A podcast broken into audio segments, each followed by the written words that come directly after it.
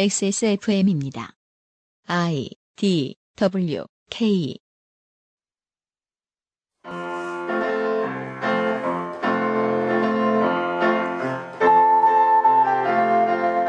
그것은 알기 싫다. 2018 설 특집. 기사 읽기 놀이.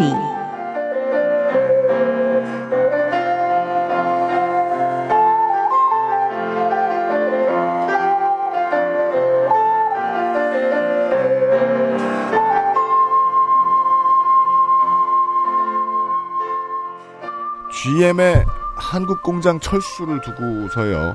국민의당 의원은 김관영 의원이죠. 군사는 현 정부가 무능한 탓이라고 하고 음. 보수 경제지들은 노조가 목리를 부린 탓이라고 하고 뭐 저 같은 사람들은 글로벌 기업이 전략을 바꿀 때 미리 눈여겨보고 있어야 된다. 뭐 이런 얘기를 정도 할 겁니다. 네. 예. 서로 다른 말들을 합니다.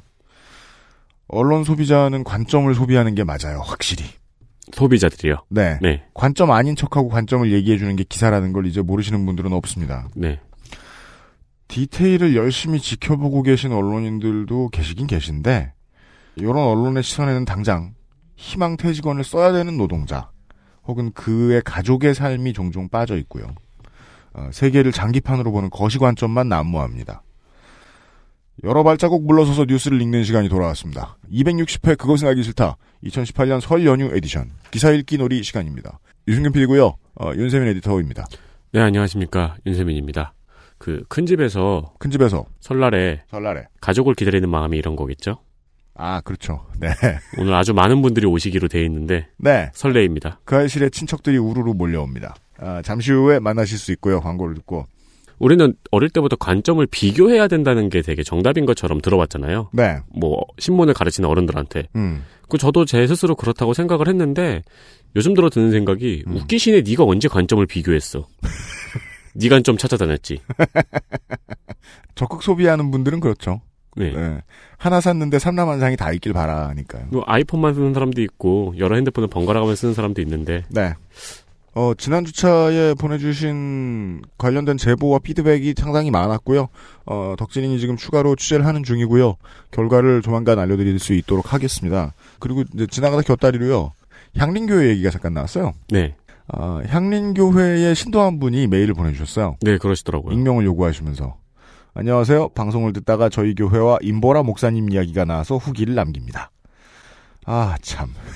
어떻게 이렇게 다 있으면 무서워서 방송 어떻게 합니까? 늘 무서워하긴 합니다만 XSFM이랑 섬돌향린교회 아마 가까울 겁니다. 인권센터 사람 건물에 입주해 있습니다. 음, 네, 인권재단 사람 건물 맞아요. 네. 제가 가봤을 때 그 위층인가 뭐 그랬던 것 같아요. 아, 층으로, 한 층으로 되어 있는 교회인가 보네요. 음, 그러니까 전, 전체 건물은 아니었고 그 저 인권재단 사람하고 건물을 같이 써요. 네. 예. 다음에도 같이 피시는 것 같았어요. 놀러 오셔서 3층에 올라가시면 저희 목사님이 계실 겁니다. 하하하. 예. 신도가 이렇게 목사를 우습게 봐요. 괴롭히고. 아무나 가서 보면 됩니까? 저기, 바쁘실 텐데. 우- 문명의 데모하시느라고. 왕들처럼요. 데모하시느라 바쁘실 텐데. 여러분 예수 믿고 천국 가라고 얘기하는데 죽어서 가는 천국은 있는지 확신이 없어요. 우리가 이 땅에서 정의로운 세상을 만드는 그 나라가 하나님 나라 천국입니다. XSFM 청취자 여러분, 예수님의 삶을 따르고 싶다면 예수 믿고 데모하세요. 네. 아, 신도님 감사합니다. 오늘도 예수 믿고 데모 많이 하십시오. 들- 들어주고 계신 향린교회 청취자 여러분 감사드리고요. 잠시 후에 광고를 듣고 그것은 알기 싫다의 친척들과 만나 뵙겠습니다.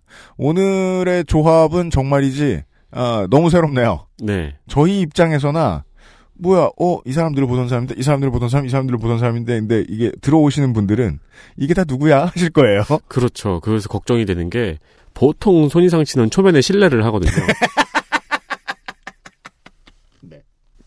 늘 그거를 카바를 쳐야 돼서, 맞습니다. 네. 아, 광고 듣고 우르르 몰려 들어오겠습니다. 그것은 알기 싫다는 1인 가구의 첫 번째 가구 알스케어 폴더 매트에서 도와주고 있습니다. XSFM입니다. 내가 가장 행복한 시간? 음, 영화를 볼 때, 음악을 들을 때, 스마트폰이랑 가만히 있을 때. 이 모든 걸 전부 누워서 할 때. 종일 뒹굴거리고 싶은 나의 첫 번째 친구. 편안하고 포근한 아이스케어 폴더 매트. 프리미엄 사양에 가격은 훨씬 저렴하니까 망설일 이유조차 없었죠. 당신도 아이스케어와 함께 누워보지 않을래요? 1인 가구의 첫 번째 선택. 아이스케어 프리미엄 폴더 매트.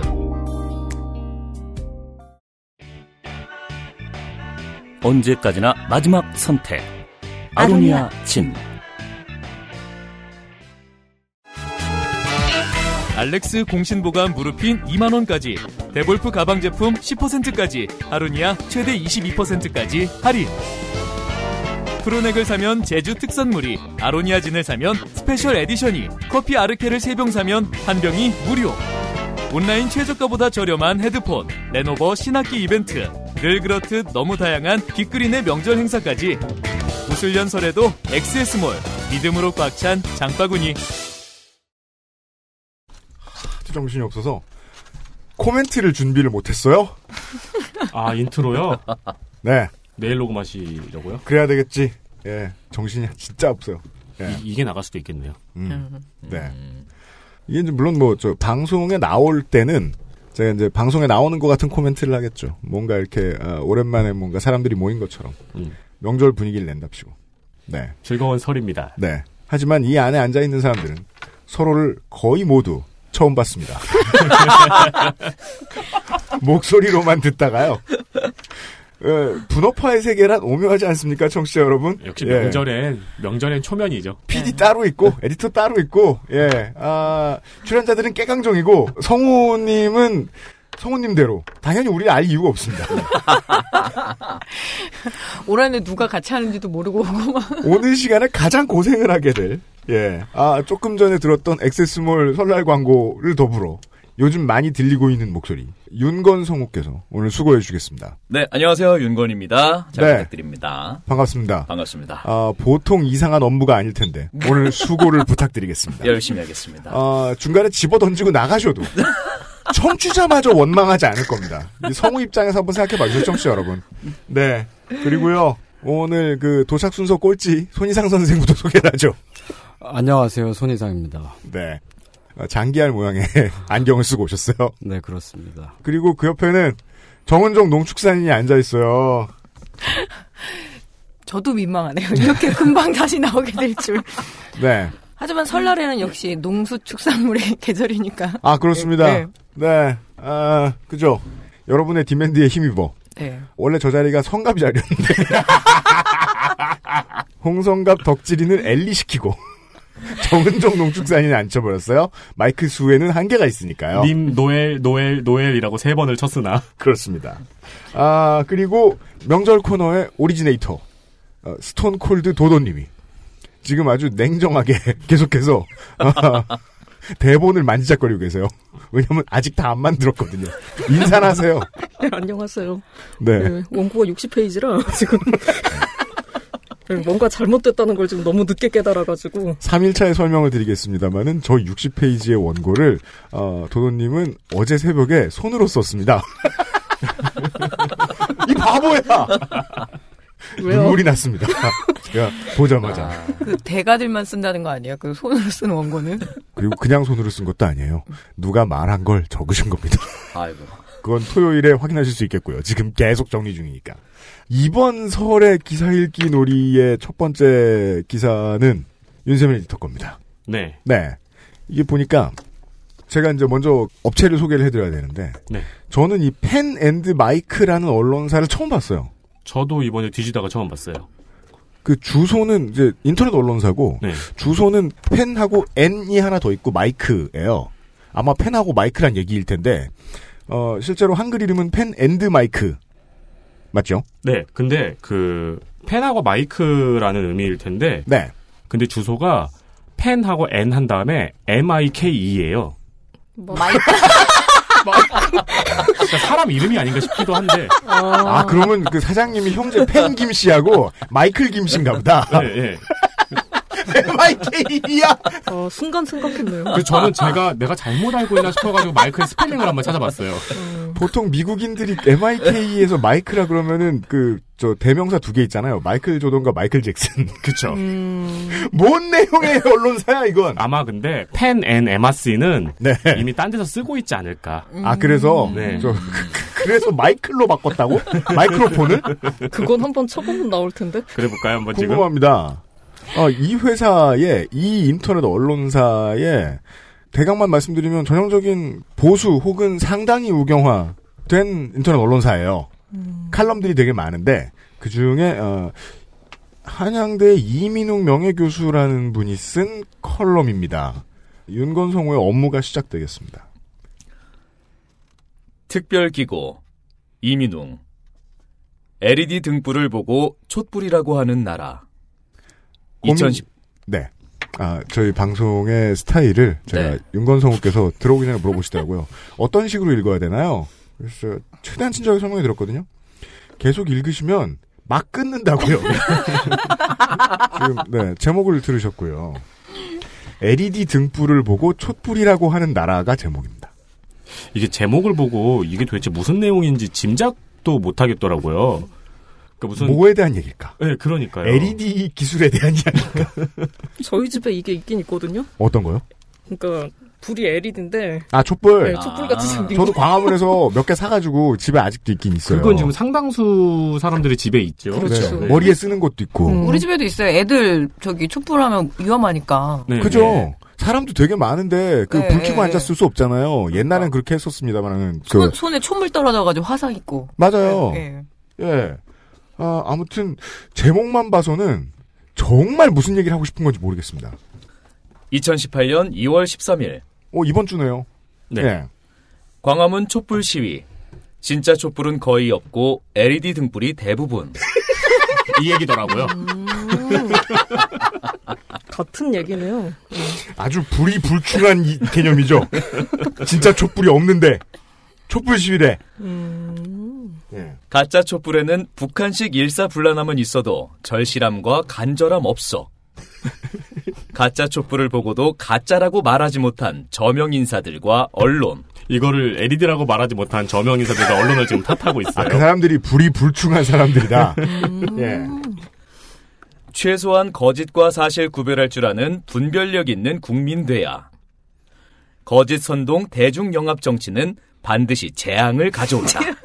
자, 반, 한, 반 페이지 반 정도의 컬럼인데, 줄인 문장만 다섯 줄이에요. 그쵸. 이거 좀 과하다는 생각은 들었어요. 근데 이게 좀 유행이긴 한 것 같아요. 아, 유행이에요? 네, 종종 이렇게 그러니까 다섯 줄 요약. 저럴 거면 뭐 하러 줄였지 하는 게 되게 많아요. 그러니까 신문을 뽑은 이런 게 많잖아요. 음. 그큰 제목 하나 있고 그 두 줄을 밑에, 해서 한줄 정도 줄여놨고. 예, 뭐 그렇게 작게 좀 넣는 거. 근데 전 처음에 시작할 때 다섯 줄을 줄여놓은 건 처음 봤어요. 그거는 이제 그 신문판에서 음. 이제 좀 벗어나는데 아직 세계관에서 좀 아직 못 벗어나신 게 아닌가. 음, 아, 생각을 신문 하면 기사를 되죠. 쓰던 마인드였다라고 예, 예. 역추적을 해볼까요? 예, 아무튼 이런 요약이 다섯 줄이나 되는 길지 않은 컬럼입니다. 들어보시죠. 최근 더불어민주당이 개정 헌법 전문에 촛불 시위를 명문화하겠다는 보도를 보고 이건 아니다는 생각이 들어 오랜만에 펜을 들었다. 분명히 펜을 들었다고 하셨어요. 아, 키보드를 보고 팬이라고 하는 교수. 그러니까 이분이 이 얘기를 하고 싶은 거 음. 아니야? 이분이 음. 아이, 모르죠 그거는. 네, 이분이 실제로 펜을 쓰신 다음에 넘겼을 수도 있죠. 이른바 광화문 촛불 시위에 정작 진짜 촛불은 거의 없었다. 필자가 몇 번 현장에 나가 확인해 본 바로는 촛불처럼 보인 것은 촛불의 겉모양을 흉내낸 LED 등불이었다. 이게 지금 이분의 문제의식이에요. 네. 음. 아주 심각한 문제의식이에요. 이게 정말 은근 따라가기가 힘든 게 문제의식이 워낙 1차원적이라 너무 평면적이라 어떻게 전개될지 를 모르겠습니다. 아, 그래도 이분은 좀 진지하시잖아요. 그럼요. 아니 기사 여기서 끝내도 대충 내용을 알 것 같은데 아, 왜 진짜요? 이렇게 기사가 길어요? 그죠? 아직 한참 남아 시작입니다. 그게 다 네, 더 들어보시죠. 광화문에 모인 시위 군중은 거의 대부분이 800원 또는 1000원짜리 중국제 LED 등불을 들고 있었다. 아, 어른들 문제 중국제에서 나오죠? 중국제. 음. 중국 가고 있죠? 이분 상하이에 관광 한번 보내드려야죠. 네, 이분이 쓰시는 펜도 아마 중국제일 텐데 중국제 LED 등불이라는 지적도 은근 시사하는 바가 있습니다. 이 사람의 세대에 네. 혹은 세대에서 나오는 문화의 변화에 대한 속도를 못 따라가는 상황 같은 걸 보여준달까요? 아무튼 이렇게 발로 뛰는 취재 좋네요. 중국제임을 직접 네. 확인했습니다. 게다가 800원에서 1000원짜리로 해서 시장 조사도 했어요. 아 우리가 좀 우리가 좀 많이 본받아야 돼요. 그리고 이런 거. 이런 이런 언론인들이 있어요. 가격을 물어본 다음에 계속 여기저기 물어보고 다니면서 안 사는 사람들 있잖아요. 아. 취재 나온 거죠 보통 이런 데서는. 그 태극기도 중국제거든요.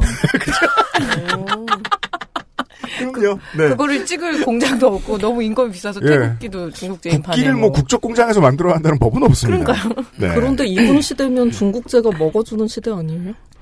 그, 아니, 청나라, 청요리. 몇 살이라고 보는 거예요? 죄송합니다. 호그와트 교수님이 아니세요? 네, 더 들어보시죠. 자기 돈 주고 산 사람도 있었지만 시위 주최 측에서 공짜로 나누어 준 걸 받은 사람도 많았다. 재미있는 오타가 있어요. 주체.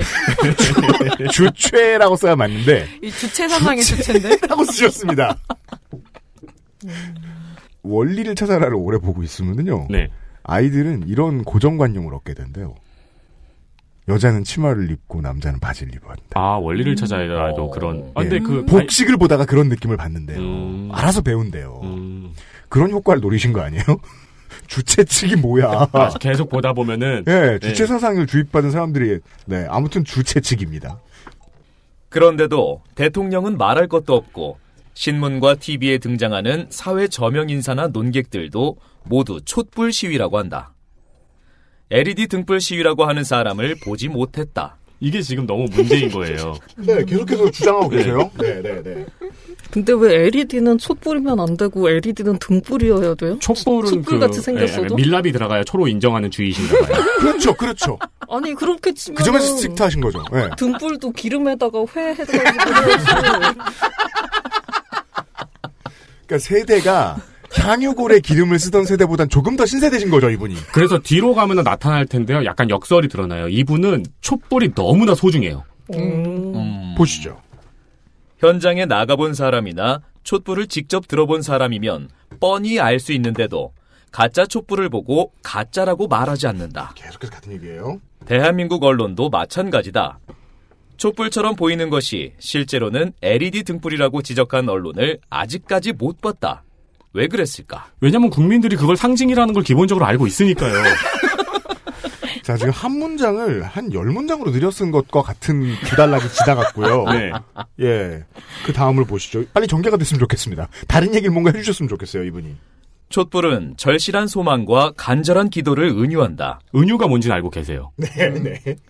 촛불을 모조한 LED 등불에는 바로 그런 절실한 소망과 간절한 기도가 없었다. 아, 과감하게 가시죠. 네.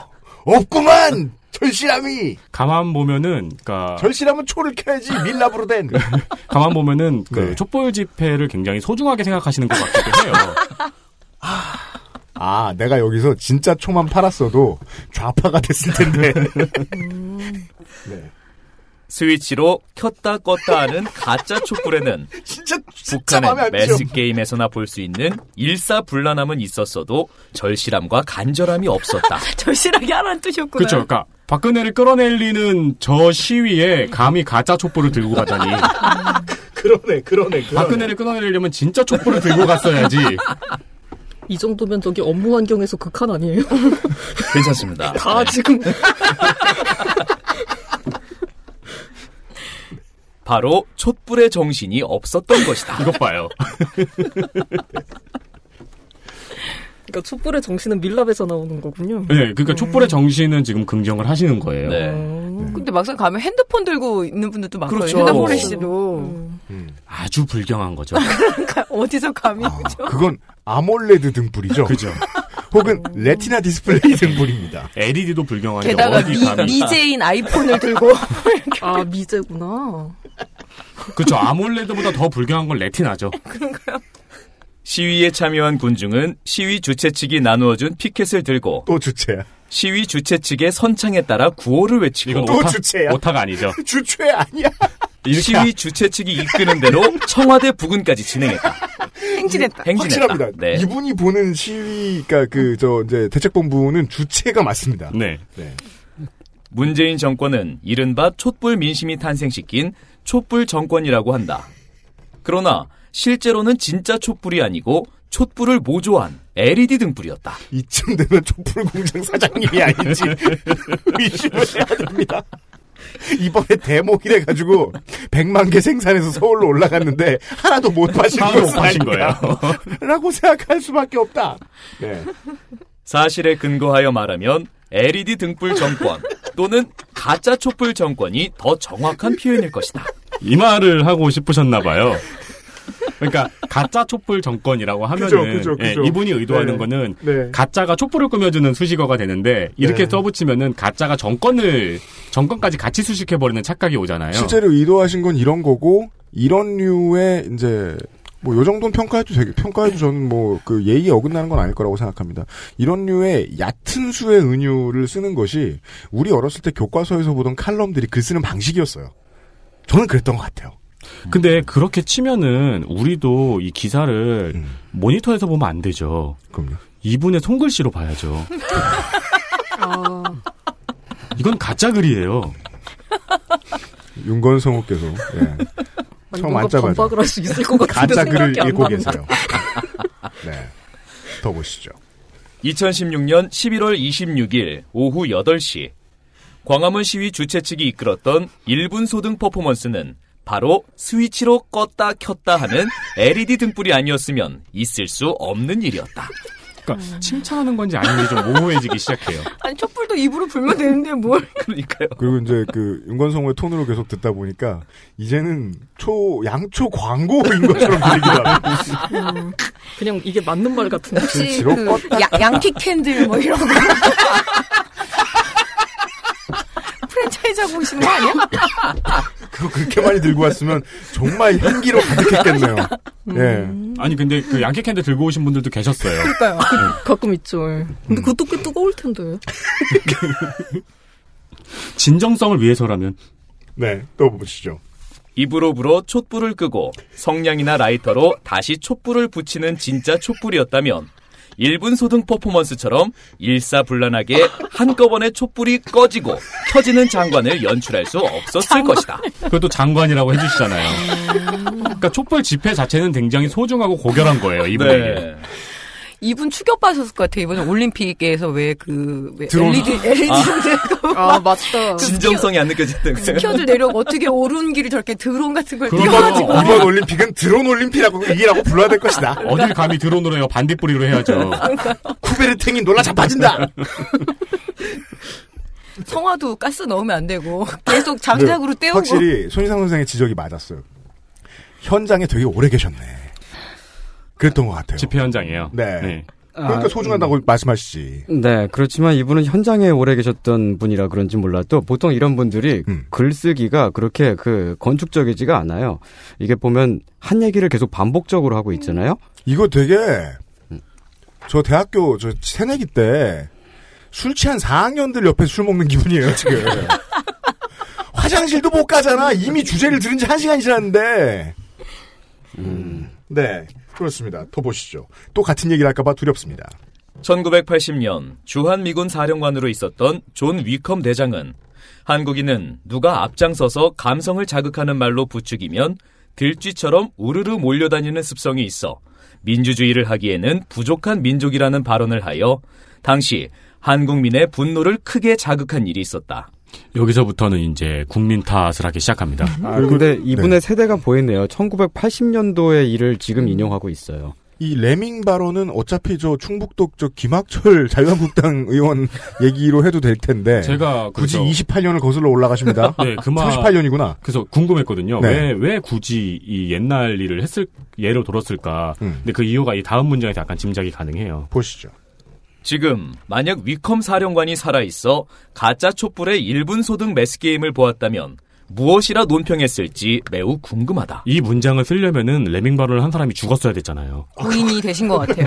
아, 고인이 필요했구나. 네, 고인이 필요했던 거죠. 여기서 뭐 고인 좋아하는 사람 하나 앉아 있긴 합니다만. 예. 네, 그렇죠. 제 얘기는 아니겠죠? 네. 다음 보시죠. 역시 국민이 똑똑해야 한다. 국민이 가짜 뉴스와 거짓 선전 선동에 현혹되지 않는 이성적 국민이 되어야 한다. 아니 좀 기사에 말줄임표를 붙이는 거는 그래서- 듣도 어, 보도 뭐 그러니까 못했는데. 윤건성호께서도 사실 이해하실 수 없던 게 맞아요. 이게 실제로 읽으면 이거죠. 역시 국민이 똑똑해야 한다. 국민이. 이러고 여운이 있어야 되는 거예요. 점점점이 있어요. 아. 그리고 이 점점점은 말줄임표가 아니잖아요. 나 진짜 대학교 4학년하고 술 먹는 기분이라니까 이거 지금. 점점점은 말주님표가 아니야 가운데 점이지. 네. 아 근데 요즘은 그것도 저 커버해줄 그 아무튼 네. 예, 뭐. 이상적 이성적 국민이 되어야 된대요. 네. 최소한 거짓과 사실을 구분할 줄 아는 분별력을 갖춘 국민이 되어야 한다. 그런데 문제는 그런 역량이 저절로 갖추어지기 힘들다는 데 있다. 그러니까 우리 국민들은 LED 촛불과 진짜 촛불을 구분할 수 있는 역량을 저절로 갖추기가 힘든 거예요. 저 이제까지 저희가 계속 웃기만 했습니다만은 이 이민웅 한양대 명예교수 이 글쓴이는 처음부터 계속해서 이것을 은유로 진행시키려는 의도를 가지고 있었군요. 우리가 선진국을 방문할 때마다 역시 사람들이 훈련이 잘 되어 있구나 하고 느끼지 않는가. 아니 아닌데 아닌데 엄청 더럽지 않아요? 진짜 처음 보는 문장이죠. 훈련 맨날 요파 씨 진행자인 안승준 군이 맨날 영국 얘기하는 이유가 뭔데? 거긴 모든 걸 다 버리면 돼. 하고 제가 막 이거 이거 서- 이거 저 이거 분리수거해라 저거 분리수거해라 잔소리 할 때마다 짜증 내면서 하는 얘기가 영국은 안 한다. 보통 일본을 제외하고는 선진국 가면 갈수록 개판이잖아요. 네, 캐나다에도 안 해요. 그냥 음식 쓰레기랑 다 일반 쓰레기 다 섞어서 버리는데. 그 제가 주, 주시하게 되는 단어는 훈련이라는 단어예요. 잘 사는 나라들은 무슨 저 절대 왕정이나 군사 독재에서 매일같이 캠페인으로 사람들을 가르친다는 듯한 느낌을 줘요. 음, 네. 보시죠. 왜 그럴까? 유혈혁명이든 명예혁명이든 민주공화제를 쟁취한 선진국들은 모두 예외 없이 초기에 공교육 제도를 도입하여 자치에 꼭 필요한 지식교육과 시민교육을 함께 실시했다. 계속 갈까요? 우리나라는 공교육을 도입하지 않았나 보죠. 그죠, 그죠, 그죠. 네. 우리나라는 사교육이죠. 그러니까 누가 보면 사교육제도를 도입한 줄 알잖아. 그렇죠. 보시죠. 민주주의의 3대 요체는 자치, 법치, 협치로 정리할 수 있다. 그만큼 민주주의는 운영하기가 어려운 제도다. 국민이 똑똑하지 않으면, 국민이 교육받아 계몽되지 않으면, 국민이 실천 훈련을 받아 교육 내용을 생활화하지 않으면, 누가 민주주의를 공짜로 손에 쥐어주어도 제대로 유지하고 발전시키기 힘들다. 이게 원고 처음에 이제 정리하기 전에 어, 윤세민 에디터가 저한테 해줬던 얘기가 이제 이해가 됐습니다. 어, 존 위컴 대장 얘기할 때부터 안 읽어도 된다.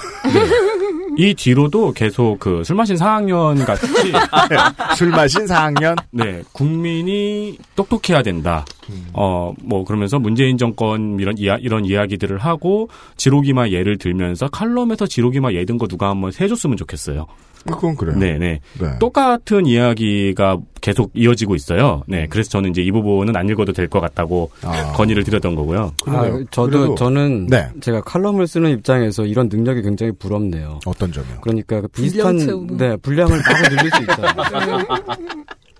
근데 이건 정말 복리의 마법 같아요. 주제 주제문 하나로 이자를 몇 번을 타먹는 건지 모르겠어요. 저는 글을 쓸 때 한 문장을 쓰기 위해서 상당히 많은 생각을 합니다만 이 사람은 아마 한숨에 다 썼을 것 같네요. 사실 이거는 두 문장에 그러니까 이 글을 쓰기 위해서 생각했던 이제 영감은 두 문장밖에 없는 거예요. LED는 진짜 촛불이 아니다. 국민은 멍청하다. 그렇죠. 네. 문재인 정권이 과거 정권에서 통용되던 관행까지 들추어 이른바 적폐청산이란 걸 무슨 캠페인을 벌이듯 떠들고 난리 구슬치는 모양을 보면 이 사람들도 고종명하기는 틀렸다는 생각이 절로 든다. 어색한 단어를 써서 이게 저주라는 게 잘 보이지 않습니다. 제명에 못 죽는다는 소리잖아요. 고종명이. 네. 이거 사실은 되게 위험한 발언이거든요. 전직 대통령이든 국정원장이든 범죄 사실이 있는 자를 처벌하지 말라는 게 아니다. 조용히 그리고 엄정하게 수사를 하여 범죄 증거가 확인되면 기소를 하면 된다. 더 중요한 건 잘못된 관행을 막는 법률적 제도를 도입하는 일이다. 이게 되게 길게 맞는 얘기를 쓴 것 같은데 자세히 생각해 보시면 은근슬쩍 조용히가 들어가 있어요. 음. 조용히 해라. 네. 네. 아, 조용히는 여기 사실 들어갈 필요가 없는 문장이거든요. 아 물론 이건 좌나 우나 그 검찰이 이전 정권을 들쑤실 때는 조용히 좀 했으면 좋겠다라는 말은 얼마든지 나와요. 네. 검찰이 보도자료 뿌리지 마라. 기자들한테 너무 많은 걸 공개하지 마라. 라는 얘기. 저는 이- 그래서 역설적으로 이 조용이라는 단어 하나만 곱게 보여요. 음. 예. 조용히 그럼 남영동 뭐 대공공신 이렇게 까만 차에 태워가지고 세대상 이 사람이 생각하는 조용이란 뭘까도 전 생각해 보면 거기까지도 상상이 되긴 음. 하는데 그건 뭐 본인이 그렇게 인정하시지 않으면 아닌 거니까. 지도세도 뭐 모르게 그냥 조용히. 예. 네. 봐보시죠. 거짓 선동 대중 영합 정치는 반드시 크고 작은 재앙을 가져올 것이다. 이른바 왜곡 또는 날조된 대안적 사실을 가지고 진실을 억압하고 문자, 댓글 폭탄 부대, 다수의 폭정 부대, 스토킹 부대를 동원하여 반대 세력을 겁박하고 있다. 네, 촛불을 들었던 시민들의 캐릭터를 이렇게 뒤틀고 있죠. 네. 영어를 되게 좋아하시는 것 같아요. 이게 아 그리고 지금 저 저희가 청취자들은 읽어드린데 안 나왔습니다만은 대안적 사실이라고 괄호 열고 alternative fact 다수의 폭정 괄호 열고 tyranny 스토킹은 다 아는 말 아니에요? 스토킹 괄호 열고 스토킹 아까 아까 들쥐 괄호 열고 레밍 떴었습니다. 그러니까 기사들 보다 보면 가끔 이렇게 이해할 수 없는 영단어 가루가 붙어 제가 제일 재밌고 귀여운 건 문자 뒤에는 괄호 열고 댓글이라고 써 있었다는 거예요. 리플라이라고 써야 되는 거 아니에요? 근데 스토킹 부대는 뭐예요? 누구를 모르겠어요. 스토킹이요? 또 오시죠. 얼마 전에는 한술 더 떠서 어디서 돈이 났는지 지하철에서도 멀리 미국 뉴욕의 타임스스퀘어 광고판에서도 광고 영상 시위까지 벌이며 문재인을 우상화했다. 우상화가 아니라고 반대 케이스. 그리고 여기에 시위라는 게 은근히 들어가잖아요. 음. 어디서 돈이 났는지란 상스러운 표현은 그렇다 쳐도 시위라고도 은근히 집어넣고 그게 아마 생일 축하 광고였죠? 음. 그 사실은 쏙 빼놨잖아요. 네. 진실을 바탕으로 국민을 설득해서 건전한 여론을 형성하는 민주적 방식이 결코 아니다. 반대는 할 수 있는 건데. 네.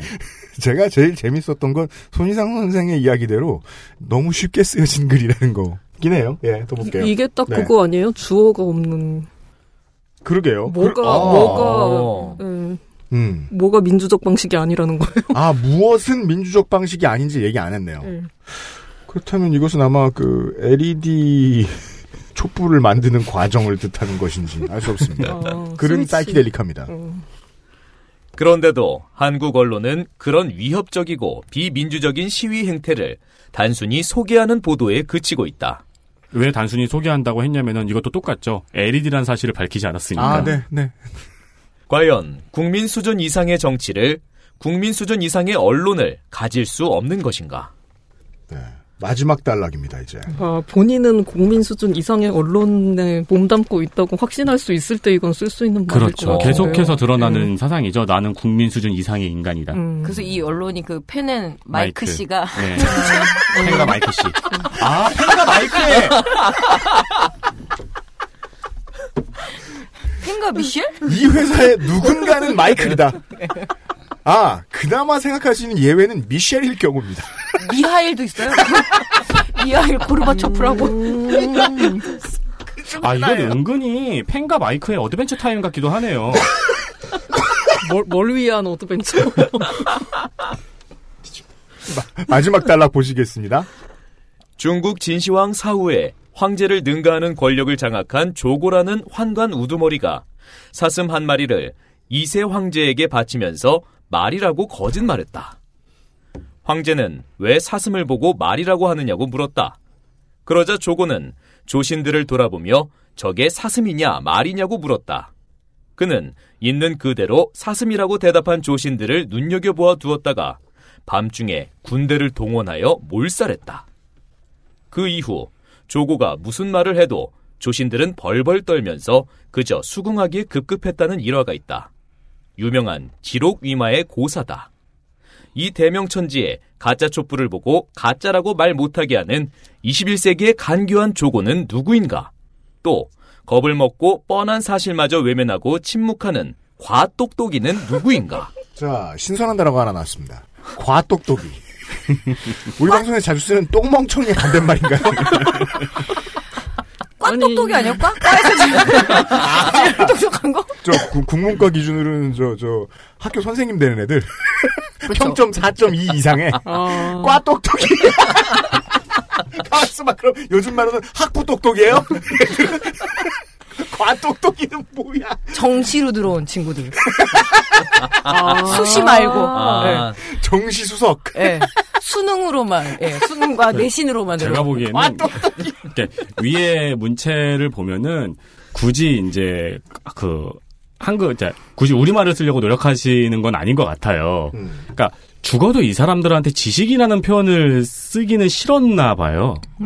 그래요? 음. 그래서 아, 과똑똑- 지식인이라는 표현. 네. 과똑똑이라는 표현을 만들어내 쓴 게 아닐까. 매우 신선한 단어가 나왔고요. 그리고 그 전에 얘기는 지록유마라는 고사를 설명하는 데에 아, 다섯 줄을 썼거든요.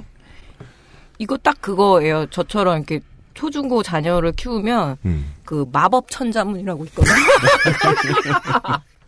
마법 천자문하고 홍길동전을 합쳐놓은 그러니까 내가 하고 싶었던 저 제가 하고 싶었던 얘기가 그거예요. 이 쉬운 얘기를 어서 따다 쓰면 되는데에 분량을 이렇게 많이 썼어요. 정말 분량 잘 잡아먹으시는 분이다.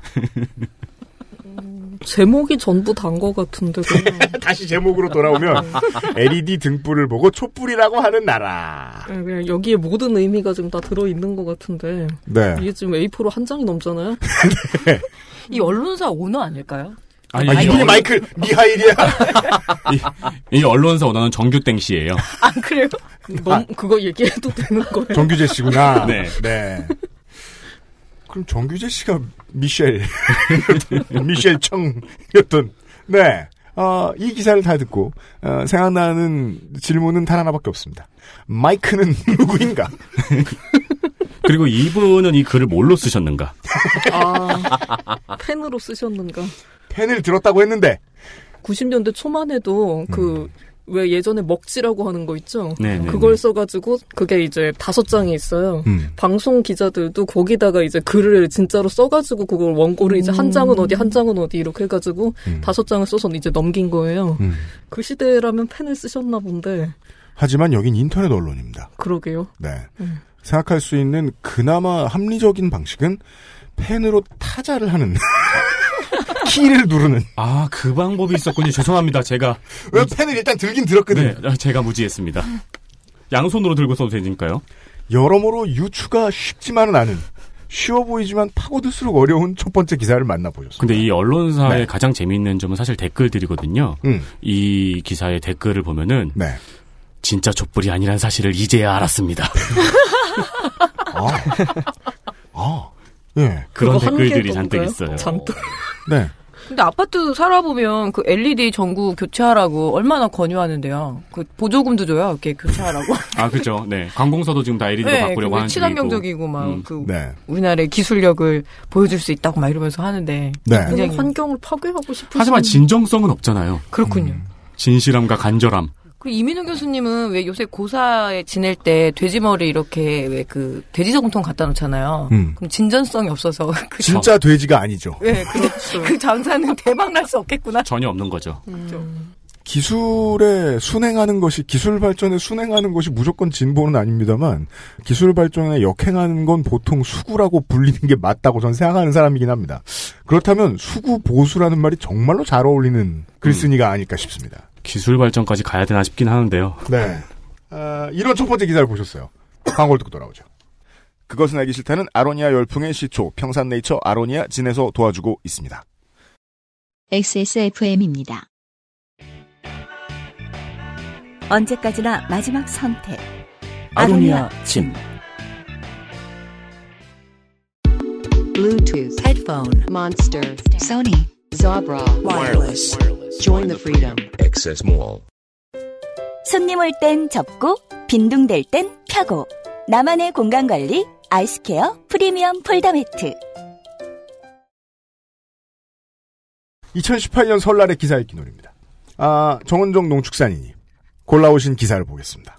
아, 이거 묘해요. 음, 농축산인은 이재용 부회장에 대한 네. 기사 시리즈입니다. 첫 번째는 동아일보고요. 이게 기자 이름이 여러 명인 걸로 봐서 아, 데스크에선 중요한 거라고 생각했나 보죠. 그냥 우라카이도 아닐 것 같습니다. 아, 제목부터 들어보시죠. 이틀 연속 이건희 회장 병원 찾아 신뢰 회복 투자 조용한 시동. 네. 오묘하게도 조용한의 다운표가 있고요. 누가 시끄럽다고 할까봐. 짤. 이재용 석방 이후. 네. 짤이 있어요. 그, 그, 네. 그, 삼성전자 서초동 그 강남역 사옥 앞에를 찍어놨어요. 그런 짤이 있습니다. 저 죄송한데 그 위에 날짜 좀 읽어주실래요? 아, 시간이. 죄송합니다. 아니요, 네. 아니요. 2018년 2월 7일 3시입니다. 셋인데 이게 00시 00분에 기사를 올린다는 게 예약 예약이죠. 예, 이거는 예, 이거는 그러니까 3시까지 일단 기자들을 잡아놓았을 가능성이 있고요. 새벽 3시까지. 예. 음. 그 정각에 그걸 누르라고 누가 종용하는 사람이 있었을 수도 있겠네요. 그 예약 선고 같은 거 있지 않나요? 그러니까 제가 지금 이거를 왜 지금 굳이 시간까지 다 써가지고 여기다 대본에 집어넣었냐면 최근에 주로 메이저 언론사입니다. 음. 작은 인터넷 언론사는 안 그래요. 네. 메이저 언론사들 위주로 11시 00분, 10시 00분 이렇게 올라오는 기사들이 엄청 많아졌어요. 음. 그렇구나. 근데 인터넷 작은 언론사들은 여, 여전히 11시 16분, 뭐 9시 1 8분 59분 이렇게 다 쓰거든요. 작은 언론사들은 예전에 이제 대- 메이저 언론사에서 쓰던 그 시스템, 송고 시스템을 그냥 쓰고 메이저 언론사들은 송고 시스템을 뭔가 바꾼 게 아닌가 하는 예측이 들었어요, 저는. 근데 요즘에는 전부 다 기사를 스마트폰으로 보잖아요. 네. 그 저도 기사를 서칭하다가 준 생각하고 유념하는 부분인데 스마트폰으로 보다 보니까 사람들이 많이 기사를 보는 시간이 정해져 있잖아요. 근데 우리가 보는 종이 신문은 아침에 보든 저녁에 보든 그게 바뀌지 않는데 스마트폰은 그 시간에 따라서 기사 배열이 바뀌잖아요. 그래서 그 사람들이 많이 기사를 스마트폰으로 기사를 보는 시간에 노려가지고 올리는 기사들이 많더라고요. 그 시간이 새벽 3시일 확률은 좀 낮은 편이라고 저는 네. 보거든요. 지금 올려놔야 출근 시간에 사람들이 보는 거죠. 아니죠. 그러려면 6시나 7시, 8시 이 시간대가 제일 좋죠. 음. 그렇다면 제가 진정성 있게 사과드리겠습니다. 윤세미는 가짜예요. 네.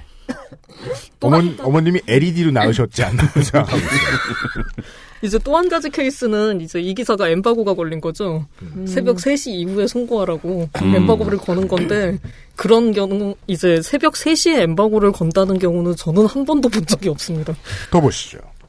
이재용 석방 이후 분주한 삼성 이재용 삼성전자 부회장이 석방된 지 이틀째인 6일 서울 서초구 삼성전자 서초 사옥에서 직원들이 분주하게 움직이고 있다. 자, 또 사이키델릭한 문장 하나 나왔죠. 주어 두 개입니다. 부회장이 직원들이 자, 어 이거는 짤 설명이었고요. 다음, 이, 이 예. 짤이 근데 서초 사옥 전경이 찍혀 있는 짤인가요? 아니요, 정문 찍혀 있어요. 그럼 거기 막 사람들이 분주하게 거, 움직이는 걸어 모습. 걸어 다녀요. 근데 아. 분주한지는 모르겠고 직원들은- 은 직원들인지도 모르겠고. 예. 석방 이틀째를 맞은 이재용 삼성전자 부회장 쉰 이 전날에 이어 6일에도 아버지 이건희 회장이 입원 중인 삼성 서울병원을 찾았다. 이 부회장은 이날 오전 9시 20분경 서울 용산구 한남동 자택을 나서 곧장 병원으로 향한 것으로 전해졌다. 이 부회장은 이날도 이 회장의 병상을 찾았을 것으로 보인다. 또 1년 가까이 수감 생활을 하며 나빠졌을지 모를 건강 상태를 점검하기 위해 검진을 받았거나 혹여 통증이 있는 부위가 있다면 전문 진료도 받았을 것으로 보인다. 삼성 서울병원 측은 이 부회장이 어떤 목적으로 병원에 왔는지는 알 수 없다며 검진을 받았더라도 환자 개인정보라 밝힐 수 없다고 했다. 재계에선 이 부회장이 앞으로 보여줄 뉴 삼성에 대한 관심도 커지고 있다.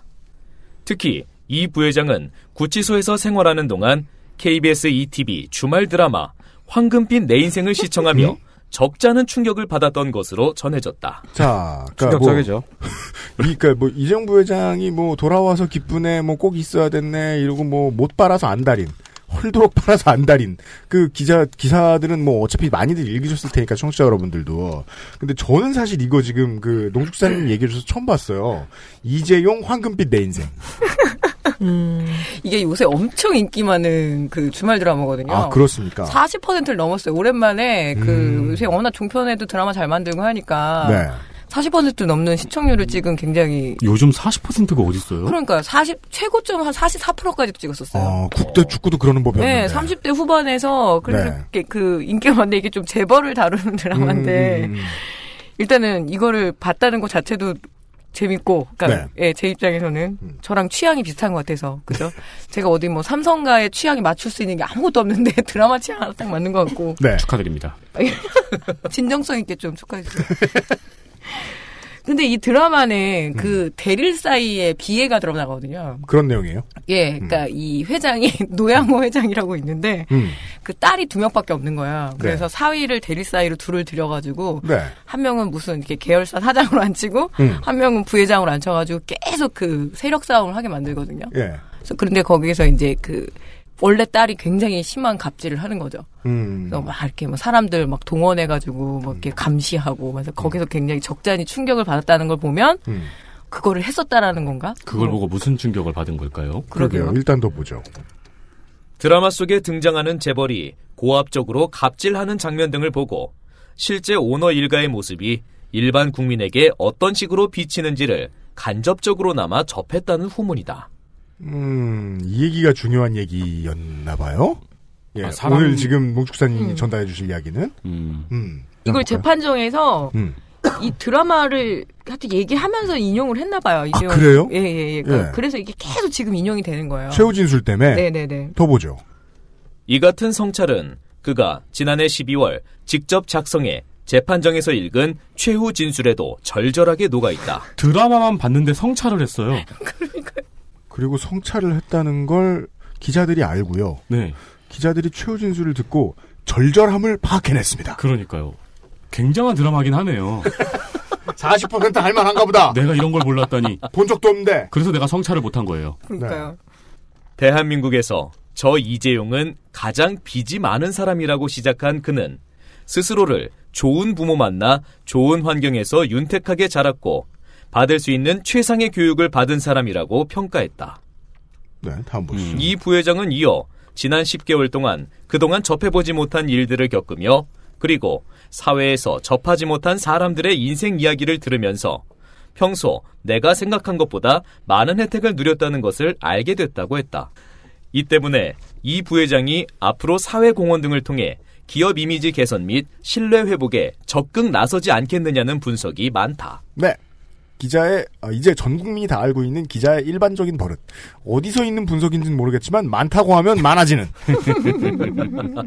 어, 그리고 지금 이것과 비슷한 내용이 나와 있는 기사를 하나 더 지금 깔아주셨는데 그 다음은 국민일보고요. 어 아까는 뭐 동아일보 같은 경우에는 기자가 막 세 명이 들러붙고 그랬는데 여기는 그냥 인턴 기자예요.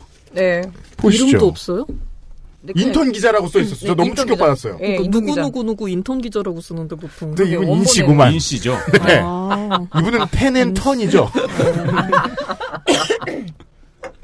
국민일보의 인턴 기자가 예, 무기명으로 쓴 글입니다. 이재용도 챙겨본 황금빛 내 인생 평창 동계올림픽 중계로 결방. 자, 우리가 하- 그 한실의 청취자 여러분들은 한 3, 2년 전부터 알고 있던 하이브리드 우라카이로 강력히 의심되죠. 그러니까 이때 검색어로 이제 추정되는 건 이재용, 황금빛 네. 내 인생, 평창 동계올림픽. 해시태그가 딱 걸려야죠. 그것도. 아니 근데 문제가 있네요. 이렇게 성찰을 하게 하는 드라마가 그러게요. 절방됐다니 국민들의 성찰이 늦어지잖아요. 지천명 이후로. 아, 윤세민이 국민의 입장을 대변하고 있습니다. 2018년 2월 10일 KBS 인기 주말 드라마 황금빛 내 인생이 평창 동계올림픽 중계로 결방된다. 주제문입니다. 저 엄청 충격받았어요. 그거 왜? 기다리고 있는데. 아, 그래서? 아. 결방돼가지고. 토요일은 결방됐고 일요일은 했어요. 아, 뭐 주제 주제문이자 네. 결론인데요, 이건. 보시죠. 오는 10일 방영분은 결방되며 11일 오후 8시에 45회가 방송된다. 46회와 47회는 시간대가 변경된 17일과 18일 오후 10시에 방송된다. 본문입니다. 적어놔야겠다. 네. 10시, 10시 하는구나.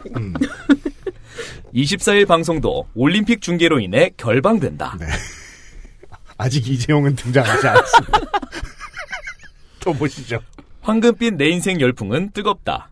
지난 4일 시청률 43.6% 닐슨 코리아를 기록하며 자체 최고 시청률을 경신했고 최근 항소심에서 집행유예를 선고받은 삼성 이재용 부회장까지 즐겨본다는 후문이 나온다. 자, 기사 어떻게 썼는지는 옛날 그 한번 들어보십시오. 이런 기사 어떻게 쓰는지는. 동아일보 지난 6일 애선은을 써줄 성의는 없습니다. 이 부회장이 드라마 황금빛 내 인생 속에 등장하는 재벌이 고압적으로 갑질하는 장면 등을 보고 실제 오너 일가의 모습이 일반 국민에게 어떤 식으로 비치는지를 간접적으로나마 접했다고 보도했다. 아. 이재용이 등장했습니다. 그러니까 이 기사를 보고 이거를 우라카이 해야겠다고 마음 먹은 다음에 황급빛 내 인생을 검색을 해보니까 이럴 수가 결방이라고 그렇죠. 그러니까요. 하는 걸 아니, 깨달은 좀 어. 거네요. 제 생각에는 순서가 좀 다릅니다. 아 그래요? 예. 황금빛 내 인생이 결방하길래 황금빛 내... 아니죠. 그러면요. 제일 처음 순서는 황금빛 내 인생이 음. 안 하는 것 같으니까 검색어가 올라가야죠. 아예예예예 예, 예. 그게 첫이 번째 기사가 순서입니다. 만들어지는 과정을 음. 예, 보면 예. 네. 그런데 황금빛 내 인생으로 찾으니까 이 사람이 이재용을 발견한 것 같아요. 기자분께서. 아 인턴 기자가 예. 그래서 이재용도 챙겨봤다고 앞에 붙였어요. 네 그리하여 이재용에 대한 이야기가 두 줄 들어갔어요. 음. 예. 그리고 이제 기사는 마지막 문장으로 달려갑니다. 황금빛 내 인생은 인기에 힘입어 2회 연장이 확정돼 3월 11일 52부작으로 막을 내리게 된다. 네, 그런 기사였습니다.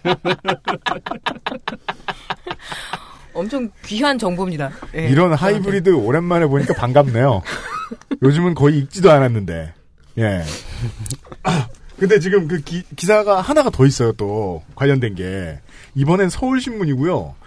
요즘은 우리가 이제 처음에 저희가 도도님 만나서 방송할 때만 해도 무기명이 막 대부분 이렇지 않았거든요, 기자, 기사가. 네. 요즘은 이름 써있는 기사를 찾아보기가 힘들어요. 없는 네. 기사 되게 많아요. 그냥 뭐 팀이라고 되어 있는 기사도 네. 있고 온라인 뉴스 부예요 여기에 글 쓴 이들은 이인지 이들은 마지막 요 기사를 보시죠. 이재용 수감 기간 황금빛 내 인생 보며 충격. 이 굉장한 드라마긴 하네요. 왜 아무도 안 보신 거예요? 정말 재밌단 말이에요. 2018년 2월 7일 네, 이 동아일보 기사에서 따온 거기 때문에 2007년 새벽 3시 이후일 거예요 아마. 음. 예 예. 지난 5일 항소심에서 집행유예로 풀려난 이재용 삼성전자 부회장이 수감 기간 황금빛 내 인생을 시청하며 일반 국민들이 재벌에 대해 느끼는 인식에 충격을 받았다고 동아일보가 7일 보도했다. 네. 이재용 삼성전자 부회장이 출소한 지 이튿날인 6일 그의 동선은 철저히 베일에 쌓여 있다. 모처에서 현안을 보고받는 등 사실상 경영 일선에 복귀했다는 보도가 나왔지만 삼성전자 측은 공식 부인했다. 아니 근데 이분은 어, 이 7일 동아일보 기사를 보셨잖아요. 근데 6일 동선이 철저히 베일에 쌓여 있다 그랬는데 이건 또 현재형이죠. 이 기사에 6일 동선이 있잖아요. 동아일보 기사에. 병원 갔다가 네, 병원 갔다고. 한남동에서 나오고 아버지 면회하고 아 그러면 서울신문 온라인 뉴스부에만 베일을 친 거죠. 너네는 보지 말라고. 아 그러니까 어떤 기사를 보고 우라카이 비슷한 것을 했는데 일부는 안 한 거네요. 일단 동아일보 그 기사를 가져가지 않았을 확률이 높고 그리고 동아일보 기사는 빠져나갈 길이 굉장히 많아요. 이거는 보면은 전부 사실이 아니어도 이 기사를 쓸 수 있거든요. 동아일보 기사요? 예, 다시 보세요. 한번 확인해 볼게요. 예. 그 이제 이게 첫 번째 문단이죠. 거기 이제 마지막 문장이 음. 이 부회장은 이날 오전 9시 20분경 서울 용산구 한남동 자택을 나서 곧장 병원으로 향한 것으로 전해졌다잖아요. 아 그렇구나 전해졌다 했었구나. 아. 실제 사실이 아니잖아요. 예. 음. 그리고- 여기서 이미 피해갈 수가 있죠. 병원으로 향했으니까 병원으로 향한 다음에 어디 간지는 모르네요. 예, 그러니까 향하기는 병원으로 향하고 예, 막 방향은 그쪽인데. 아, 휘크. 그쵸. 더블 클러치. 네. 저, 저도 이 동아일보 기사에 약간 의구심이 듭니다. 네. 여기 보면 이재용 삼성전자 부회장이 이건희 회장을 찾아갔다고 써 있는데 이건희 네. 회장이 지금 아직 살아 계신가요? 아, 그거 그거 말하면 안 돼.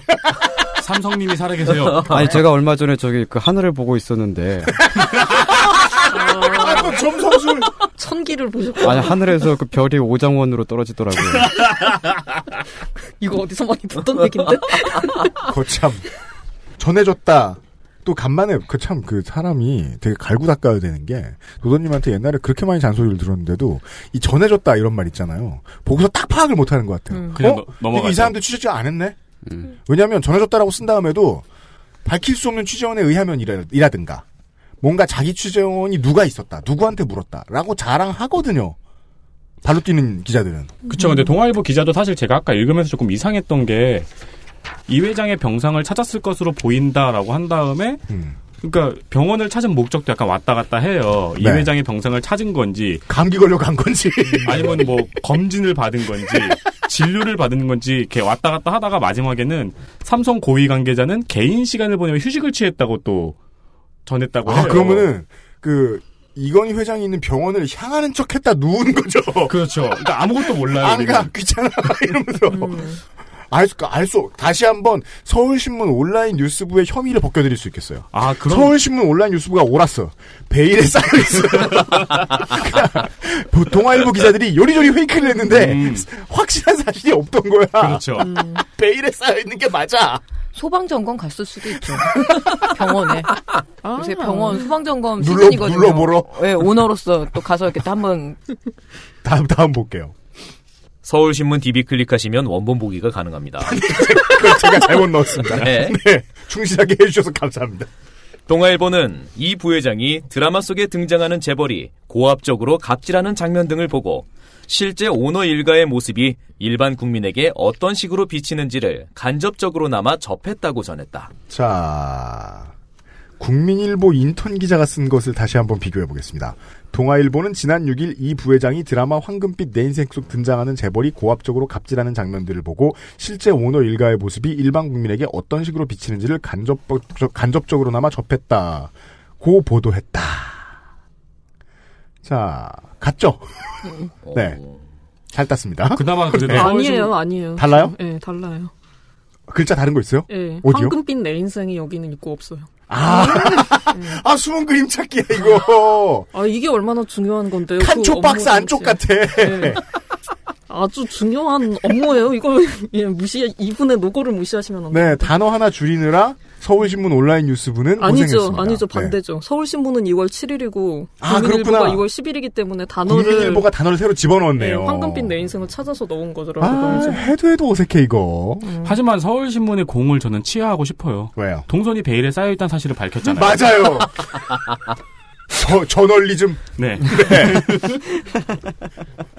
다음 보시죠. 이 신문은 이 부회장이 지난해 12월 재판정에서 읽은 최후 진술에도 이런 시각이 녹아 있다고 주장했다. 그러니까 서울신문은 동아일보의 뭐 좀 축약판, 축약판 내지는 뭐 자회사 정도로 보는 게 적절하죠. 네. 동아일보 기사를 그대로 받아 쓰는 여기서 역할을 자회사란 하고 있어요. 은유입니다. 서울신문 원래 또 관계자. 서울신문사하고 동아일보사하고 바로 앞집이잖아요. 그렇죠. 기자들이 네. 떠들었어요? 이렇게 종이컵 전화기로 야 우리 이거 할 거야 이러면 이러한 그 세 개의 기사들을 보셨습니다. 우리 정은정 농축산인은 에, 아주 순수한 마음으로 네. 황금빛 내 인생 봐야 되는데 아주 중요한 정보를 얻었습니다. 언제 이런 정보를 방송하고- 얻었다라는 것이었는데 이제 그 도도님이나 저희가 보기에는 아주 클래시컬한 일부 복붙, 일부 편집의 향연. 그래도 몇 가지를 알 수 있었어요. 네, 네. 베일에 쌓여 있었다. 그렇죠. 그리고 부상 부삼성님이 성찰하셨다. 네. 쉬네. 저는 그래서 이게 편기자들한테 데스크의 역할이 아직도 막중하리라고 생각하는 거예요. 이거를 대놓고 그냥 잠깐 한, 한 30초 모아가지고, 야! 부회장님 빨아줘! 이런다고 빨지 않습니다. 음, 잘 잡아줘야 되는 업무라고 저는 봅니다. 네. 예, 예, 예. 동아일보 기자들의 활약이 눈부셨습니다. 그러니까 도도님의 지적이 맞는 게 두 가지 검색어에 걸리잖아요. 네. 이재용과 황급빈 내 인생. 아니요, 평창 동영상 동계올림픽도. 음. 네. 지금 그, 사, 그 사이에 하이브리드 더 돼가지고, 이재용, 황금빛, 내 인생, 평창 동계올림픽, 뭐, 인면조, 가릉빈, 가막, 다 붙여도 나온 그런 기사들도 있을 것 같네요, 음. 지금쯤은. 네. 가능하죠. 두 번째 기사 묶음을 감상하셨습니다. 그것은 알기 싫다는 용산의 숨은 보석 컴스테이션에서 도와주고 있습니다. XSFM입니다. 안녕하세요. 컴스테이션에 걸어다니는 콜센터 이경식입니다. 하드코어 게이머는 과소비를 해야만 할까요? 이것은 지난 4번 세기 동안 인류가 스스로에게 던져온 질문이었습니다. 이에 대한 컴스테이션의 답은 있으면 써도 되지만 안 그래도 괜찮다는 것입니다. 16스레드의 옥타코어 CPU의 가격대도 더 이상 꿈이 아닌 세상 정보를 구하실 시간이 없다면 컴스테이션에 문의하십시오. 비용의 합리성을 고려하신다면 컴스테이션에 문의하십시오. 011-892-5568로 전화 주십시오. 조용한 형제들은 폭주하는 주문에도 끄떡 없습니다. 컴스테이션은 조용한 형제들과 함께합니다. 도쿄의 지하철에서 살인을 살포하면 큰 혼란이 발생할 거고 우리를 수사할 수 없을 것이다. 그것은 알기 싫다가 공식 인증한 첫 번째 책. 일본대 오음질리교. 온라인과 전국 오프라인 서점에서 만날 수 있습니다. 바카 출판사. 내 사건이에요. 네. 첫날의 마지막 기사는 아주 컴팩트한데 손희상 선생의 작품인데 손희상 선생이 캐오셨는데 설명을 들을 것이 많아요. 일단은 제가 그 대본을 쓰면서도 이상했습니다. 제가 지금 언론사 이렇게 쓰잖아요. 그 어, 빠- 따온 사람 어, 정은정, 뭐 언론사 국민일보 쓴 사람 인턴 기자 이렇게 썼단 말이에요. 보면 어, 따온 사람 손희상 자쿠자쿠 이렇게 써 있어요. 이거 뭡니까? 자쿠자쿠라고 일본 언론인데 석간 후지의 온라인판 사이트입니다. 그래요. 네. 근데 굳이 이름을 이렇게 지었을까? 그러게 말이에요. 자쿠자쿠가 무슨 뜻이죠? 지퍼 아니요? 자크. 어우, 을은. 아니, 그, 저기, 건담에 나오는 그 로봇가 자쿠잖아요. 그런가? 막상 홈페이지 가보면 막 건담 그림으로 가는 그러지 않을 거예요. 아무튼 글을 쓴 사람은 무로타니 가츠미라는 사람인데요. 네, 무르타니 가슴이라는 사람은 악한론이라고. 악한론? 네. 형환이 아니라 악한. 네, 그게 2000년대 초반 중반쯤에 나왔을 거예요. 그 사악하다 할 때 악자하고 한국 할 때 한국 그 한을 붙여서 그런 책을 냈던 사람입니다. 네. 전에 지지통신 파견원으로 서울에서 그 근무했던 적이 있었고요. 제한 활동을 해본 적이 있던 일본 언론인입니다. 네. 예, 보시죠. 문재인 대통령의 딸이 극좌 정당에 입당. 결국은 제2의 박근혜로. 예? 자, 일단 앞뒤가 맞는 얘기인지는 모르겠고요. 보겠습니다. 자쿠자쿠 2018년 2월 8일자 무로타니 가치미 한국의 문재인 대통령의 딸이 좌경 종북 정당인 정의당에 입당했다. 어우, 이게 이 사람이 얘기 안 해줬으면 정의당이 뭔지 몰랐을 거 아니에요, 일본인들은? 그, 자, 이 특이합니다. 일본 언론들도 따옴표를 즐겨 쓰네요? 아, 그럼요. 네. 뭐이 정도야. 아마 뭐 우리나라가 배워. 좌경 종북에 두- 그, 그 겹다운표가 있고요. 정의당이 헛다운표예요. 오히려, 음. 이게 왜 틀릴 거라고 생각하고 다운표를 썼는지 모르겠습니다. 음, 보시죠. 한국인은 어 설마 하는 반응이 많은 모양이지만 멀리서 계속 보아온 나는 아 역시라고 생각했다. 결론부터 말하면 문재인 정권의 권력 중추는 여당인 더불어민주당 좌파에 있지만 그들의 감춰진 목표는 정의당이 공공연하게 말하는 것과 마찬가지다. 야, 이건 굉장한 의식의 진행이네요. 일단 속도감이 대단하고요. 네. 아, 글은 이렇게 써야 돼요.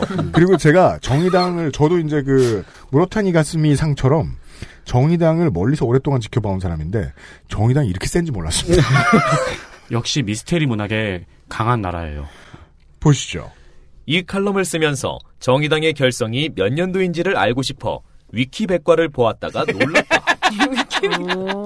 참 이게 부끄러운 얘기인데 우린 부끄러워라도 하지 어디 위키백과를 본다고 자랑을 해. 이거 보통 실제로는 해도 기사에는 안 쓰는 얘긴데. 그러니까 멋진 분인데 이분? 그 이런 분들을 낚으려고 위키에 저런 사람들이 이렇게 많은 거 아니야. 그렇죠. 한국의 위키백과는 그 몇몇 정당에서 그 새끼 보좌관한테 내용 바꾸라고 계속 시키는 음, 그죠, 관리하죠. 예. 네. 음.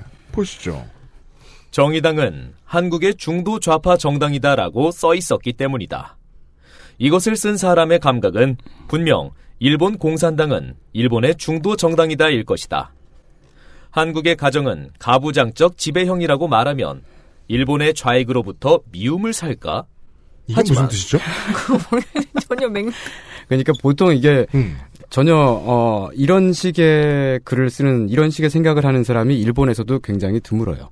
어, 매우 매우 드물고 보통의 일본 사람들의 생각과는 많이 다릅니다. 저는 한국에서는 이런 분들이 드물다고 보진 않거든요. 아 그게 이제 그 일본의 어떤 혐한 같은 것들이 국내에 보도될 때 한 200배쯤 뿅튀가 돼가지고 음. 보도가 되거든요. 음. 근데 그런 사람들 중에서 이 사람은 조금 더 극단적인 좀 실제 있는 사람입니다. 그래 보입니다. 네. 다음 보실까요? 하지만 한국의 신문은 아버지 고노 요헤이 전 관방 장관과 장남 고노 다로 외상의 의견 차이를 올바른 부모에게 순종하지 않는 나쁜 아들이라고 하는 관점에서 줄기차게 보도하는 것은 아닐까. 이 정도의 그 그릇된 해석 능력이라면 어, 언론사의 필진이 아니라 트위터도 해선 안 됩니다.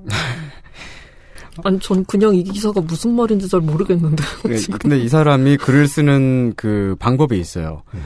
어, 스스로 질문을 합니다. 이렇게 하면 안 될까? 그렇게 하는 것은 아닐까?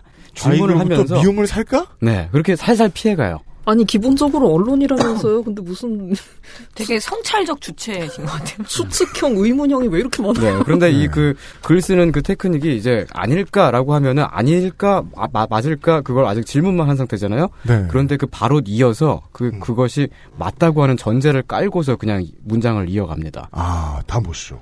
즉 한국의 상식은 가부장적 지배형이며 딸은 부모의 의견에 따르는 것이 보통인 거다. 아, 청취자 여러분, 이렇게, 이렇게, 뭐뭐 아닐까? 라고 물어보는 마음에 안 드는 사람들한테, 아, 가장 좋은, 에, 약 같은 답은 딱 하나입니다. 아니야, 아니야, 아니야. 너랑 대화 안 해, 아니야. 아닐까? 하고, 가부장적 지배형이니까, 고노요헤이 관방장관하고 고노다로 외상의 의견 차이는 순종적이지 않다라고 한국은 욕할 것이다라고 생각하고 있잖아. 그러- 네. 그러니까 이게 일본의 좌익으로부터 미움을 받는 거예요? 안 받는 거예요? 아, 보통 이렇게 그 한국의 가정은 가부장적 지배형이다라고 말하면은 좌익이 아니라 그냥 보통 사람으로부터 저 사람 무슨 소리 하는 거야 이렇게 얘기가 나오죠. 그러니까 말이에요. 네. 아, 참고로 심지어 여기서 한국을 잘 모르고 있는 것 같아요. 아, 참고로 여기서 그 영- 언급이 되는 고노요해에 있는 그 고노담화를 네. 했던 네, 맞습니다. 고노다로 외상은 지금 있는 양반인데 음. 독도가 자기 이제 일본 내 땅이라고 음. 꾸준히 말하고 있는 사람입니다. 둘이 부자 관계인지도 몰랐었는데요. 아, 네. 한국이 고노다로의 이야기는 많이 해주긴 하는데 아버지 얘기하면서 고노다마 얘기해주는 게 그렇게 많지도 않고 예 그리고 아버지 얘기를 했다고 해서 뭐 부모 말을 안 들어?라고 생각할 사람 글쎄요 대부분은 이 두 사람이 부자 관계라는 걸 모르죠. 그럼- 네. 아, 더, 더 많은 분들은 이 두 사람을 아예 모르죠.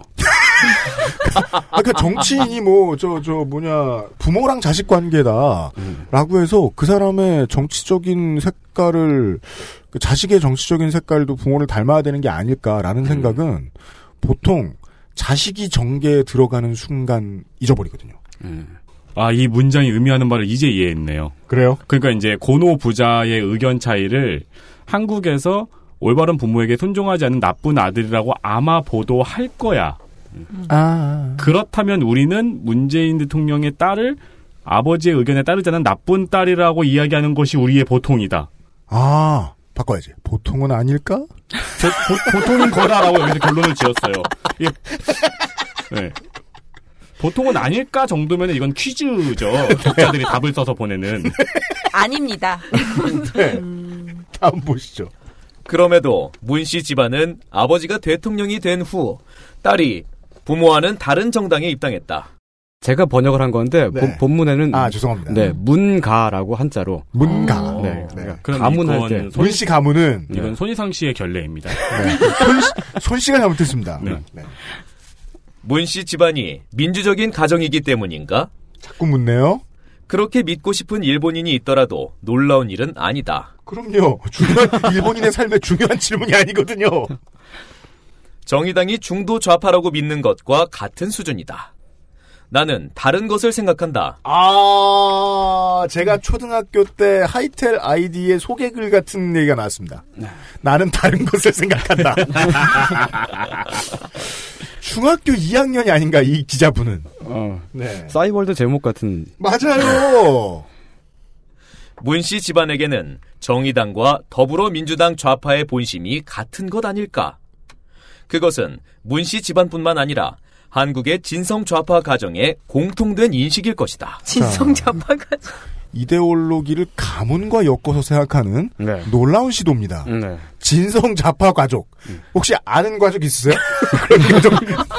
김정인가? 김정일, 김정은, 김여정. 그렇죠. 그 정도 압니다. 내 망상은 계속된다. 그걸 알면 글로 쓰지 마.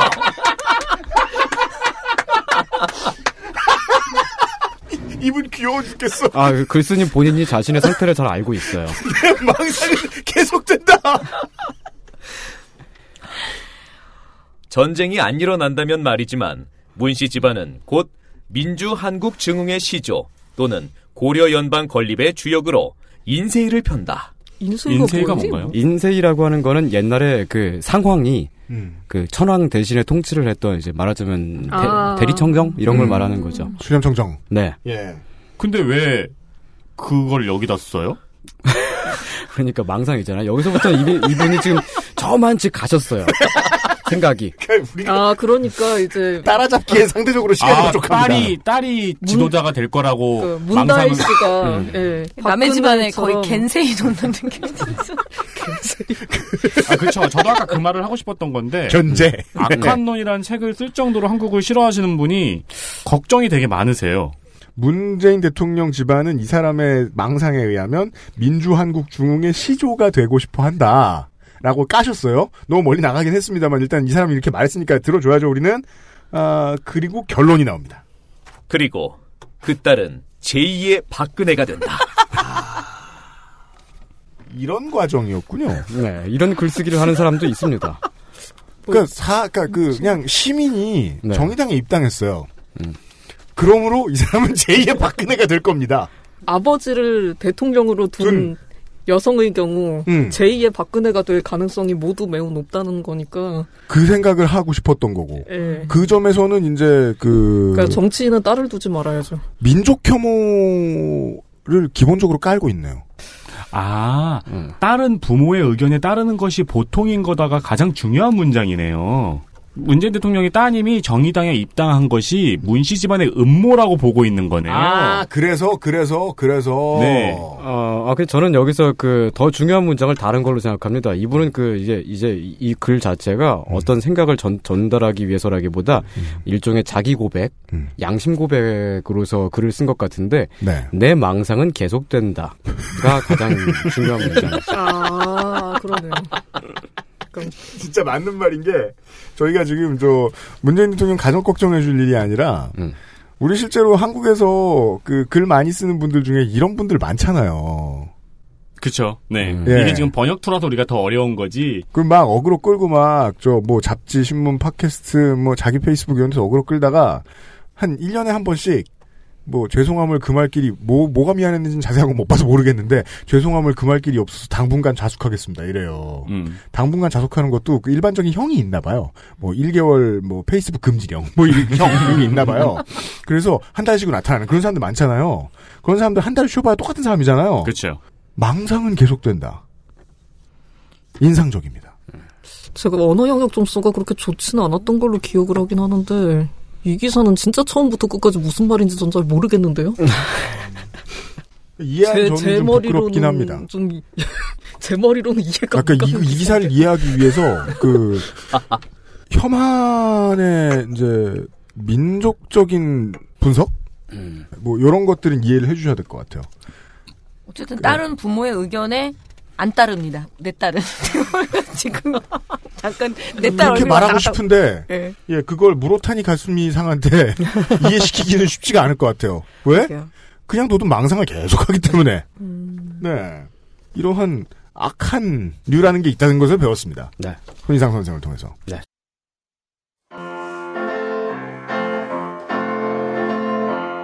손 선생님 죄송하지만 예.